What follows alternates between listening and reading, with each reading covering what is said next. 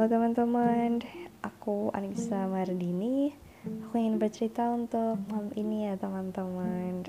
Sebenarnya banyak banget yang pengen aku ceritain, tapi karena beberapa waktu lalu aku dengan beruntungnya mendapat kesempatan untuk bertemu salah satu tokoh yang tanpa aku sadari sih benar-benar menginspirasi sehingga aku pengen sharing sama teman-teman tentang Ibu Dini Yusuf.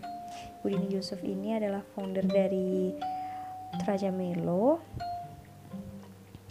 Ibu Dini waktu itu bertanya dan menyinggung tentang pertanyaan yang sering banget kita temui yaitu apa tujuan dalam hidup kita ya kan teman-teman juga sering dapat pertanyaan itu pasti. Jadi sekarang kita bisa jawab A dua bulan lagi bisa jawab Z bahkan dua hari sebelumnya bisa aja jawaban kita B. Berubah-ubah. Ya kadang berubah-ubahnya juga sejalan sama genre film yang kita tonton ataupun kegiatan yang kita laksanakan ya kan teman-teman? Jadi ya maklum aja kita masih muda gitu kan? Banyak sekali info-info dan banyak sekali pengalaman yang kita sedang coba seperti itu. Tapi pada hari yang ajaib itu aku bertemu dengan Ibu Dini Yusuf. Ya tentu sih teman-teman lewat online karena keadaannya seperti ini. Ada satu statement yang membuat aku merasa wah ada harapan nih? Ada harapan aku bisa menemukan jawaban dari pertanyaan life purpose yang selalu ditanyakan oleh orang lain. Jadi ibu Dini itu berkata bahwa life purpose saya itu saya tidak mencari tapi life purpose yang menemukan saya. Ya kan? Aneh banget kan ya? Kaget sama aku juga kaget. Kok bisa bisa ternyata teman-teman. Jadi Ibu Dini itu sampai kasih kita bocoran nih. Buat kita kita yang masih ngerasa susah banget nemu arti hidup. Hidup cuman sekali mau dibawa ke mana mau buat apa tujuannya apa gitu kan. Jadi ini teman-teman dengerin ya. Pelan-pelan deh. Buat nanti bahan overthinking ya tar jam 1 jam 2 ya kuncinya peka sama lingkungan. Turun ke lingkungan rasain jadi sensitif sama isu-isu yang ada di lingkungan. Isu-isu yang mengganggu banget ke kamu. Jadi kamu akan ngerasa aku harus banget ambil bagian. Aku nggak bisa nih kalau nggak bergerak di aspek ini. Kalau nggak ambil bagian di sini. Jadi teman-teman metode itu sudah diuji nih sama Ibu Dini dan berhasil mendirikan sebuah social enterprise yaitu Toraja Melo yang kegiatannya fokus kepada peningkatan derajat wanita penenun Toraja. Sebenarnya Ibu Dini ini berangkat dari latar belakang bangkir di kota metropolitan Jakarta. Kemudian beliau pulang ke kampung halamannya ke kampung halaman suaminya yaitu di Toraja. Dan kebetulan waktu jalan-jalan Ibu Dini ini menemukan eh, hal-hal uh, yang mencubit hati gitu ceritanya nih. Kayak aduh aku harus banget bantu gitu. Kalau nggak bantu aku nggak bisa gitu. Yaitu suatu permasalahan tentang wanita Toraja yang masih sering menjadi objek KDRT banyak wanita toraja tua yang menggendong anak-anak balita, anak-anak bayi yang berwajah Melayu. Ternyata hasil hamil di luar nikah karena ibunya TKI dan ibu Dini juga menemukan lembah e, desa di lembah. Ada desa itu terkenal akan tenunnya. Namun wanita Toraja di desa itu tidak mendapatkan reward, tidak mendapatkan hasil yang layak, yang besar, sehingga mereka tidak lagi menenun. Bahkan mereka merasa mereka tidak bangga terhadap tenunnya. Dari permasalahan yang ditemui tanpa sengaja itu kemudian Ibu Dini menemukan life purpose-nya yaitu menebar manfaat dan berguna untuk orang lain dalam sekali kesempatan hidup kita. Jadi Ibu Dini ini dengan life purpose-nya ternyata nih teman-teman tanpa kita sadari Ibu Dini ini juga life purpose-nya berkaitan dengan SDG yang pernah aku singgung beberapa kali lebih tepatnya Ibu Dini ingin menyelesaikan masalah global tentang kemiskinan, kesetaraan gender, dan responsible consumption and production. Secara garis besar, Ibu Dini ini menjadi katalis, penemu, apa ya, menjadi jembatan bertemunya penenun dengan pasar internasional dan memperbaiki kualitas tenun. Yang ternyata dampaknya itu besar teman-teman. Dampaknya pada pendapatan penenun yang meningkat pesat ketika sebelum ada pandemi ini. Seorang penenun itu bisa mendapatkan 5 juta per bulannya. Keren banget. Iya keren banget. Katanya ibu Dini itu dua kalinya gaji PNS di daerah tersebut para penenun juga mendapatkan rumah aman sehingga tidak terjadi KDRT dan yang luar biasa dapat meningkatkan derajat penenun gitu teman-teman. Keren banget kan? Iya tapi harus kita ingat di setiap keberhasilan pasti ada banyak sekali rintangan yang selalu menghadang.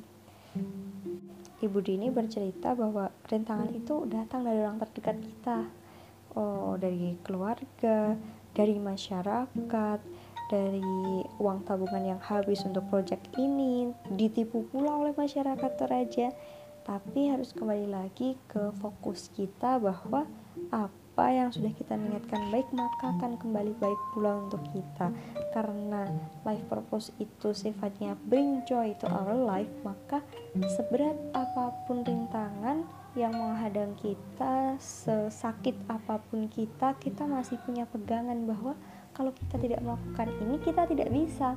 Lebih baik kita sakit-sakit daripada kita tidak melakukan ini. Itulah life purpose yang diceritakan oleh Ibu Dini. Selanjutnya, um, Ibu Dini juga memberikan pesan kepada kita bahwa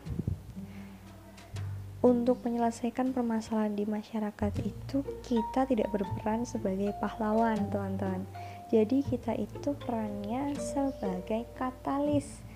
Budini sebagai katalis sebagai jembatan juga untuk menyelesaikan permasalahan di masyarakat. Karena masyarakat sekarang itu masyarakatnya sudah berdaya. Kita tidak usah memper, memperdayakan memberdayakan mereka. Tapi kita harus menjadi katalis. Selanjutnya permasalahan yang ada di masyarakat itu harus kita selesaikan dari dalam diri sendiri. Gak boleh kita ikutkan orang lain karena kita pengennya turun ke situ maka ya kita mau tidak mau kita harus dari diri kita sendiri. Sehingga motivasi diri kita itu tidak musim-musiman ikut orang lain. Kalau tidak ada temannya nggak ikut nggak bukan terus kemudian apa pun masalahnya apa pun tantangannya kita harus tetap menjadi orang yang berintegritas. Berintegritas jujur, disiplin itu tidak hanya tentang uang, tapi tentang bagaimana kita menjadi leader untuk ke orang-orang orang-orang lain. Kita juga harus selesai dengan diri kita sendiri. Kemudian life purpose itu untuk mencapainya kita harus be the best version of ourselves. Kita harus menjadi versi terbaik dari diri kita. Ibu Dini juga menemukan akar permasalahannya melalui analisis-analisis panjang sehingga dapat menemukan jawaban-jawaban program kerja-program kerja yang dilakukan untuk masyarakat permasalahan ini sebenarnya berasal dari ekonomi di rumah tangga para wanita toraja itu tidak cukup. Sehingga wanita keluar rumah putus sekolah bekerja di ladang ataupun jadi TKI sedangkan memerlukan waktu yang panjang di rumah. Masalah ini yang kemudian menjadi titik gerak Ibu Dini bahwa jika wanita bekerja di rumah dan dapat mencukupi kebutuhan hidupnya dari rumah, maka masalah lainnya bisa diatasi. Oh ya, berbicara tentang SDGs, aku juga tertarik kemarin aku pernah sharing ke teman-teman tentang SDGs yang poin 12 yaitu responsible consumption and production. Di sini aku lebih ke arah food waste ya teman-teman jadi aku pengen bagiin hal-hal kecil yang udah aku lakukan tapi emang hasilnya kalau kita lakukan bersama-sama kan berefek nyata untuk bumi kita hal-hal yang kecil misalnya kalau kita makan kita habisin. Harus habis. Terus kalau kita minum es teh es es teh ya teh hangat di warung tuh nggak usah lah pakai sedotan plastik langsung aja dari gelasnya. Terus jangan buang-buang air. Kalau nggak nggak perlu banyak juga dikit aja gitu pakainya. Jangan mubazir air. Listrik juga nggak perlu dinyalakan setiap hari 24 jam per 7 gitu. Kita harus hemat listrik juga. Oh ya sama teman-teman kalau kita bisa regrow tanaman yang kita konsumsi misalnya daun bawang itu kita juga bisa regrow. Gitu jadi teman udah dapat banyak insight dari ibu Dini ke depannya aku juga ingin menggerakkan roda perekonomian wanita di desaku yang memiliki kasus yang sama yaitu banyak yang memiliki keahlian tetapi taraf ekonominya masih rendah. Punya skill tapi tidak ada pasar karena banyak faktor lain. Aku berharap teman-teman bantu aku secara moral maupun secara materi karena memang tujuannya kami akan mencari pasar untuk teman-teman penjahit. Oh ya dapat pesan lagi nih dari Ibu Dini yaitu banyakin soft skill saat masih jadi mahasiswa. Ikut organisasi-organisasi kuasai teknologi dan jangan bosen-bosen fokus ke what problem do you want to solve in your lifetime. Jadi harus fokus aja nih di situ. Usahlah teman-teman pindah-pindah pindah-pindah pindah tapi fokus aja satu karena yang namanya life purpose itu bring joy to our life dan bisa membuat kita uh, sacrifice apa ya bisa membuat kita ikhlas kalau mau berkorban di dalamnya. Jadi teman-teman, selamat belajar, selamat menjadi versi terbaik dari diri kita masing-masing. Bermimpilah yang tinggi karena kalau jatuh, teman-teman, kita semua masih ada di antara awan-awan. Selamat malam, terima kasih.